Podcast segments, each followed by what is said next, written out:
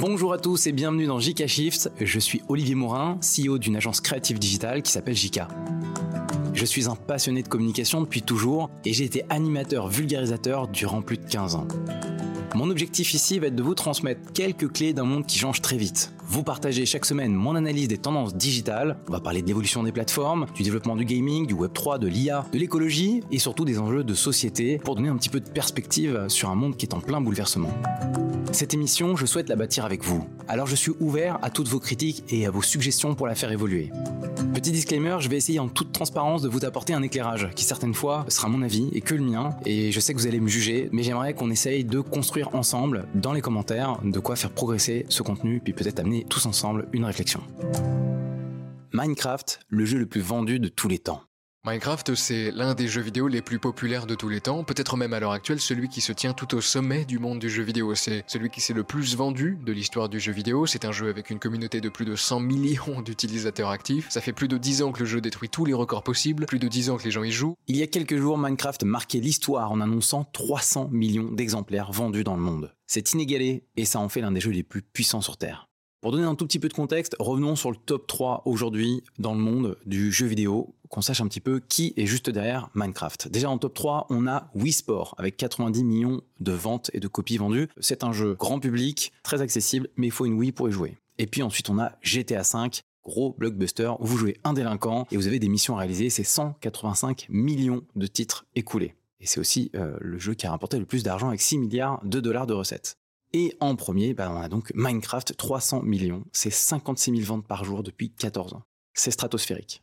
Il faut imaginer que euh, ce score, la moitié, donc à peu près 170 millions de copies, étaient vendues jusqu'en 2019. Et ensuite, il y a eu le Covid qui a totalement accéléré cette croissance exponentielle des ventes. Qu'est-ce qui fait que Minecraft est un jeu aussi populaire? Tout simplement parce que c'est un jeu comme on l'appelle bac à sable. C'est-à-dire qu'on n'a pas vraiment de but prédéfini, le joueur est libre de faire ce qu'il veut, il est dans un univers totalement virtuel, qui des fois est, vraiment créé d'ailleurs par d'autres joueurs. On n'est pas dans la recherche forcément d'une histoire, même si certains modes le permettent, et on n'a pas de score non plus à battre. En fait, les joueurs sont libres de leurs actions c'est vraiment l'un des jeux qui aurait été reconnu même pour les parents comme étant euh, très accessible pour leurs enfants, très riche intellectuellement, parce que ça permet limite de retrouver un peu son âme d'enfant. On est dans, euh, comment je dire, fabriquer ses propres villes, objets, animaux, paysages. On peut vraiment laisser libre cours à son imagination. On est un peu comme si on, vivait l'époque des Lego, mais version digitale. Et l'avantage en plus, c'est que je joue avec mes potes, je joue avec euh, toute une communauté qui va pouvoir me rejoindre dans mon monde. Et pour montrer pourquoi le monde un peu bac à sable est, si populaire, typiquement, on peut prendre l'exemple de Fortnite, jeu qui est sorti bien après Minecraft, mais qui aura repris des codes de construction, de malléabilité euh, ou de possibilités créatives euh, dans, un nouvel univers et qui aura eu le succès que vous connaissez. Donc je vais essayer de mettre le, doigt simplement sur les quelques éléments clés qui fait que ce jeu est rarissime, parce qu'il faut se dire quand même, il aura changé fondamentalement la façon de jouer à un jeu vidéo et aura apporté une brique historique dans la construction des jeux. Il y a une liberté créative hors du commun, inégalée peut-être même. On est vraiment sur un jeu qui est euh, très rudimentaire. Vous allez collecter du sable, de la terre, et en fait avec ça vous allez rebâtir d'autres cubes, et cube plus cube fait qu'à la fin vous allez euh, construire quelque chose. Donc c'est très euh, minimaliste, et ça permet une liberté créative hors du commun. On a une communauté qui est extrêmement active, ce qui fait qu'il y a tout plein de monde en réseau euh, sur des serveurs même dédiés qui vont créer leur propre monde et univers. Il y a plein de records du monde qui ont été battus grâce à Minecraft. Il y a encore des serveurs qui, défient l'histoire parce que euh, ça fait des années, euh, plus de dix ans que ces serveurs existent et qu'il y a des défis, des histoires qui sont créées sur ces serveurs très singuliers. Et donc c'est une communauté qui continue de vivre. Il y a des serveurs casse-tête, il y a des serveurs de co-construction, de reproduction même certaines fois de, de villes entières. C'est vraiment la force de la communauté incarnée. J'en parlais déjà un petit peu dans les deux points précédents, mais il y a un gameplay qui est hyper polyvalent, puisque chaque serveur peut avoir son mode de jeu. On peut estimer que euh, si on a envie d'avoir une gravité, une pesanteur différente dans son mode de jeu, ou alors qu'on soit dans un mode de, survie ou un mode de combat, on peut faire ce qu'on veut. Si j'ai envie de créer la plus belle des histoires, même pour une marque qui voudrait raconter sa propre histoire dans, dans Minecraft, elle peut le faire. Et permettre aux joueurs de rentrer dans cet univers et de vivre cette expérience de jeu mais tout adolescent euh, qui tombe sur Minecraft aura envie de raconter sa propre histoire ou de s'associer à l'histoire de quelqu'un. Donc ça rend le gameplay hyper riche parce qu'on peut le modeler, le transformer et donc énormément s'amuser. J'ai le souvenir d'avoir vu un serveur qui m'avait fasciné où tous les joueurs avaient à peu près 40 secondes pour créer, selon un mot-clé qui avait été donné, la meilleure des représentations. Donc par exemple, je vous dis le mot c'est satellite et vous devez à tout moment, pendant les 40 secondes, prendre des cubes et construire ce qui ressemblera le plus à un satellite. Et ensuite, chacun des autres joueurs vont se mettre à voter sur la réalisation qui aurait été la plus, on va dire, séduisante, euh, la plus créative. Et ça, c'est bien une façon de, de s'approprier un jeu et de montrer que ça peut permettre des vrais défis hors du commun qu'on ne pourrait pas imaginer. Je pense bien que les développeurs du jeu n'avaient pas imaginé ça lorsqu'ils ont conçu le jeu. C'est un jeu qui est énormément mis à jour parce que bah, vous savez qu'avec euh, en 14 ans d'existence, bah, on passe euh, énormément de temps à corriger des bugs et, à faire évoluer les capacités du jeu. Donc ça, ça montre aussi que l'éditeur a été très conscient qu'il fallait être proche de ses communautés et faire évoluer son jeu. C'est un jeu qui est accessible, vous l'avez sur toutes les plateformes, tous les supports. Donc euh, ça aussi, c'est d'une des richesses d'avoir un jeu aussi, comment je peux dire, fondamental dans sa construction, c'est qu'il n'est pas trop gourmand et on peut le déporter sur mobile très facilement et permettre à n'importe qui de mettre la main dessus. Et pour finir, la création de contenu c'est un jeu qui permet de créer tous les contenus. Donc tous les influenceurs, les joueurs qui sont des streamers sur euh, Twitch ou qui sont sur YouTube ont à un moment donné, euh, en tant que fans de jeu, construit leur histoire, leur propre narration à travers Minecraft. Et ce sont des épopées très connues. Enfin, c'est l'un des jeux les plus regardés sur ces plateformes. Donc ça montre encore une fois que ce jeu avait tout de fondamental pour vraiment, euh, on va dire, cartonner. Alors les questions qu'on peut se poser suite à un succès aussi dingue et encore une fois fondamental, c'est qu'est-ce qui peut arriver après? Est-ce qu'on peut avoir un jeu qui soit aussi riche d'expérience, qui transforme vraiment notre expérience de jeu et notre façon de consommer le jeu? Ça, ça va être très difficile à détrôner. En tout cas, c'est un jeu qui a apporté tellement aux communautés qu'il sera difficile de faire mieux. Mais se pose la question de savoir quelle serait l'étape d'après, selon vous. Je serais curieux d'avoir votre avis. Et puis quelque part, il faut retenir que c'est la preuve que euh, l'expérience de jeu, le fameux gameplay, ne dépend pas de la qualité graphique. C'est un jeu qui est très dépouillé esthétiquement. Certains le trouveraient moche, et alors que d'autres vont adorer ce style très rétro, très simple, très années 80, pixel art, et dans lequel en fait les joueurs ont adoré justement euh, à travers les cubes créer leur propre, je dirais, qualité graphique, si je peux me permettre, parce qu'à force de rajouter des cubes, on se crée une autre dimension, quoi. Donc ça, c'est un jeu qui nous a montré que euh, la course après euh, le graphisme et l'hyper-réalisme n'avait pas toujours de sens, tant que le gameplay est excellent. Ça nous prouve bien évidemment qu'un jeu réussit grâce à sa communauté, ça, je pense que vous l'aurez compris. Et puis, bien évidemment, un sujet qu'on aborde peu, mais qui, moi, euh, m'a toujours touché, j'ai toujours recommandé aux jeunes parents qui savent pas trop quel jeu donner à leurs enfants, j'ai toujours dit, mais Minecraft, c'est une source d'apprentissage pour votre enfant. Parce qu'en fait, c'est tellement d'exercices créatifs mis en exergue que forcément, ça doit développer. Je suis pas allé voir si des études étaient sorties, mais c'est sûr que des preuves ont dû être faites sur, je dirais, le développement cognitif que doit permettre un jeu comme celui-ci. Donc là, clairement, ce serait intéressant de savoir quel est l'impact réel de Minecraft sur toute une société qui s'en est approprié 300 millions de copies. Donc ça a forcément changé le cerveau de pas mal de joueurs. Alors si jamais ce phénomène vous intéresse et que vous êtes des curieux, je vous invite à aller écouter la chaîne YouTube de Ego, qui est justement celui que vous avez entendu en introduction, qui en fait une vraie démonstration d'amour et qui va vous, vous expliquer pourquoi ce jeu est ce qu'il est merveilleux. Donc je finis peut-être avec une question pour vous, c'est est-ce que vous avez déjà joué à Minecraft et quel serait pour vous le futur d'un jeu comme ça qui renverserait notre façon de jouer et changerait plusieurs décennies qu'on a devant nous de jeux vidéo? Un nouveau Snapchat pour 2024. Snapchat, qu'est-ce que c'est? C'est une application qui permet d'envoyer des messages, des photos ou des vidéos qui durent que quelques secondes. Alors vous venez d'entendre Cyprien qui parlait déjà à l'époque, il y a 8 ans, de cette application qui était adorée par les jeunes. En fait, cette application, elle est toujours en haut. C'est-à-dire qu'aujourd'hui, il y a 75 millions d'utilisateurs français et c'est la première application téléchargée par les jeunes en France, 15-24 ans. Ça, je vous avoue que même moi, ça m'a surpris, parce qu'avec euh, l'avènement qu'on connaît aujourd'hui de TikTok et le fait que soit le réseau hyper consommé, je ne m'attendais pas à ce que Snapchat en France soit si puissant. La France, c'est le quatrième pays où l'application est la plus utilisée. Notre jeunesse adore, et depuis maintenant longtemps, consommer cette application. Alors pourquoi est-ce que j'en parle maintenant? Tout simplement parce que Snapchat vient de faire une grande annonce, tout simplement en exprimant la montée de la consommation de son application et le fait que l'année prochaine et l'année d'après encore, il devrait y avoir une forte consommation de son application. Alors ce qui est compliqué, c'est qu'on ne sait pas aujourd'hui exactement quelle sera l'évolution de Snapchat. Donc ce qu'on va essayer de faire ici, c'est un petit peu de se rendre compte qu'est-ce qui pourrait évoluer ou dans quel sens, quelles sont les briques un petit peu fortes qui font que Snapchat aujourd'hui est très consommé en France et peut-être d'être en attente de, vraiment euh, de se dire à quoi va ressembler ce réseau l'année prochaine. Je vous rappelle qu'on est dans un grand moment de concurrence entre les mastodontes des réseaux sociaux. On a parlé déjà dans ce podcast de Meta et de la révolution qu'ils ont encore entamée avec euh, l'intelligence artificielle euh, récemment. Et puis, ils sont quand même beaucoup de plateformes entre Facebook, Instagram et, WhatsApp. On a parlé régulièrement de X et de l'évolution de ce nouveau monstre d'Elon Musk qu'il a envie de faire comme une super application. Et puis TikTok, tout le monde en parle parce que c'est en haut de la vague et que les jeunes consomment ça. Et quand on est face à déjà toutes ces plateformes très établies, Snapchat qui est pourtant là depuis longtemps, on entend peu parler de cette plateforme. Donc elle va devoir continuer à évoluer et à s'installer et créer une narration pour montrer ce qu'elle peut apporter sur un marché très concurrentiel. Alors rapidement, depuis cette annonce qui est vraiment toute récente, c'est cette semaine, il y a 11% de rebond à la bourse qui a été euh, effectif. Donc ça veut dire qu'il y a un espèce de marché euh, derrière cette application ou derrière ces titres euh, qui s'emballent. Je dis pas que ça va être un facteur de succès. Je dis qu'il y a un centre d'intérêt qui est en train de se basculer sur Snapchat et ce qui est en train de se développer chez eux pour l'année prochaine. On parle sur la planète de 475 millions d'utilisateurs au quotidien. La grande nouveauté, ou en tout cas l'innovation que Snapchat avait faite euh, il y a maintenant deux ans, c'est l'intégration de l'intelligence artificielle. C'est les premiers à l'avoir expérimenté. Donc si un jour vous vous retrouvez à utiliser l'application, vous verrez que l'une des premières personnes que vous avez dans votre messagerie c'est un bot, donc euh, une intelligence artificielle avec qui vous pouvez échanger. Et on parle aujourd'hui de 5 millions de messages qui sont échangés chaque jour euh, avec cette intelligence artificielle.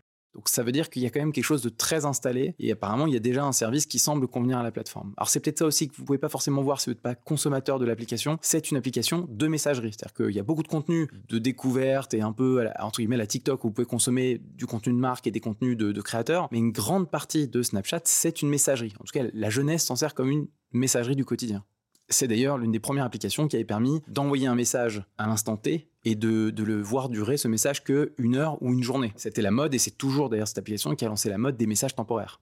Je vous parlais la semaine dernière de l'évolution du monde de la tech et de la contraction qui était en train de se passer post-Covid des différents euh, grands groupes. C'est un peu la même chose pour euh, Snapchat. Ils vont, licencier, euh, ont licencié récemment 170 personnes qui étaient vraiment en train de, travailler sur la partie de réalité augmentée. Je ne sais pas si vous vous souvenez, mais Snapchat, c'est aussi la première plateforme qui avait permis de faire des filtres, ces fameux filtres où quand vous regardez avec votre téléphone, vous pouvez vous rajouter sur le visage des oreilles, des yeux. Enfin là, c'est un peu une façon d'amplifier sa personne à travers l'écran. Et c'est eux qui ont lancé cette mode qu'on a retrouvée ensuite sur les autres plateformes. Et donc, ils en avait fait vraiment un argument, je dirais, marketing ou publicitaire comme étant euh, vraiment à la pointe. Et ils ont même lancé récemment encore une application avec le Louvre pour, pouvoir vraiment euh, traverser en, réalité augmentée euh, des, œuvres historiques. Donc il y, a cette expertise, mais apparemment elle est moins essentielle puisqu'ils sont en train de réduire la voilure, peut-être aussi parce que bah, le, post-Covid est passé par là, et se recentrer sur l'essentiel qui va être bah, bien évidemment la publicité, parce que c'est là où il y a beaucoup d'argent à faire et que c'est la guerre du moment.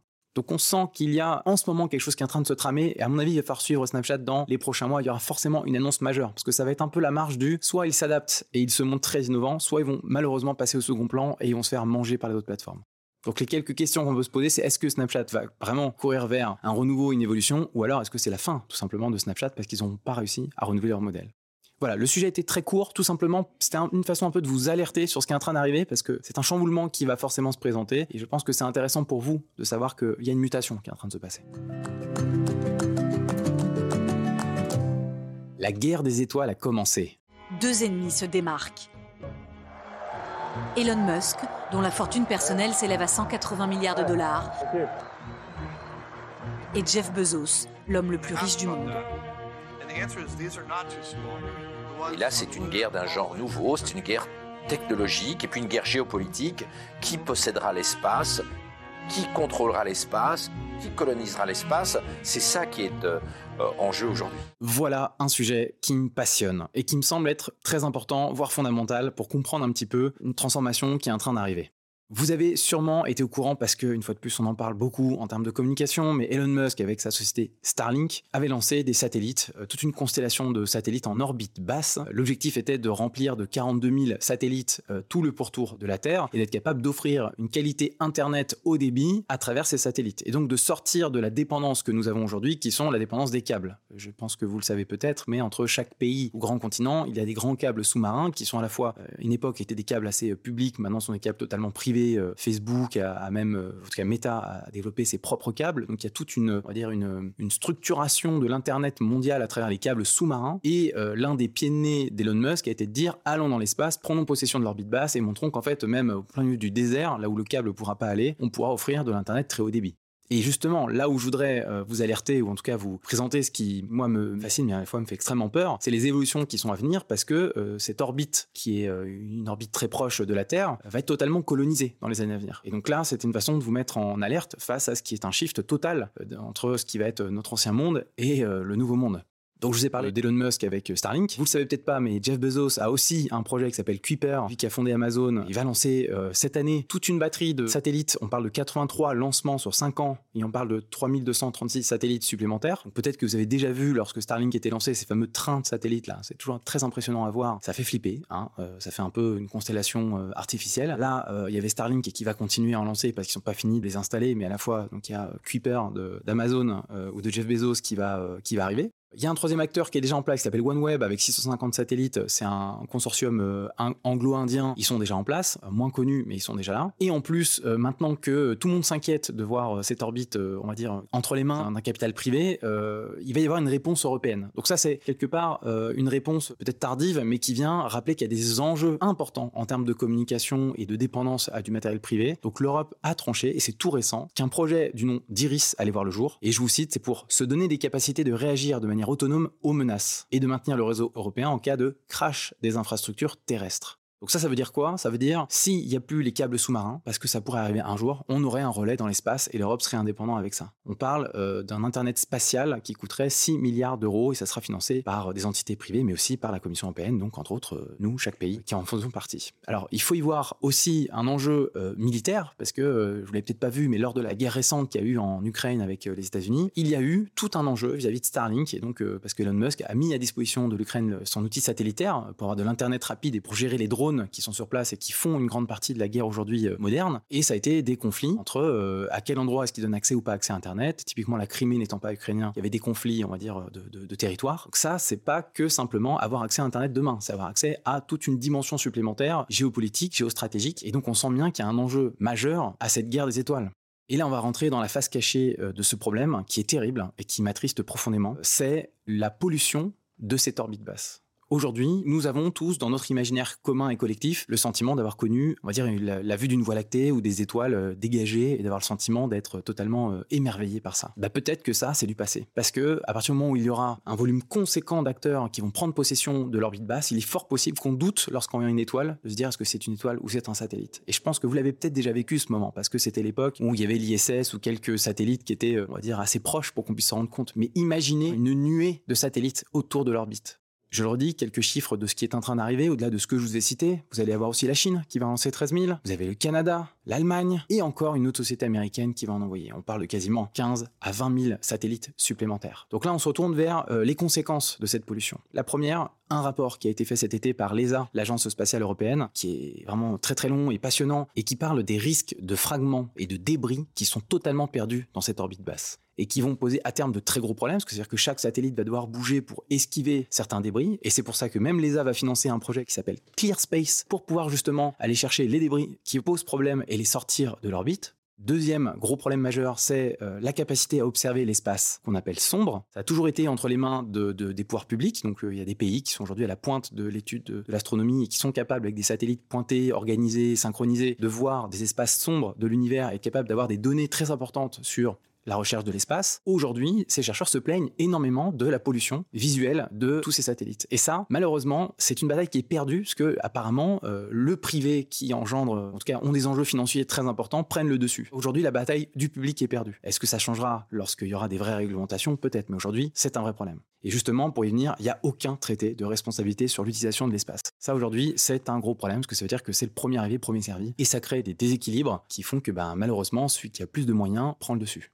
Alors voilà, on est dans un podcast qu'on a voulu appeler JK Shift. Là, on a un shift total et fondamental. Peut-être que notre espace ne ressemblera plus jamais à ce qu'on a connu. Et en même temps, il apportera d'autres choses peut-être qui seront une nouvelle technologie. Pour le bien, pour le moins bien, ce sera l'avenir qui nous le dira. Mais là, clairement, on est face à quelque chose de civilisationnel qui va bouleverser les futures générations. J'ai hâte de savoir ce que vous en pensez, parce que moi, c'est un sujet qui me passionne, je pourrais en parler des heures. Je termine ce podcast là-dessus, et je vous remercie encore du, fond du cœur de tous vos messages que vous m'envoyez en privé pour me, pour me donner de l'énergie et continuer euh, sur ce podcast, c'est très important. Donc n'hésitez pas, euh, si vous avez des gens passionnés par ces sujets, à leur partager. Pourquoi pas mettre un petit commentaire ou quelques étoiles sur les différentes plateformes, et je serai très heureux de vous retrouver lundi prochain. Bonne semaine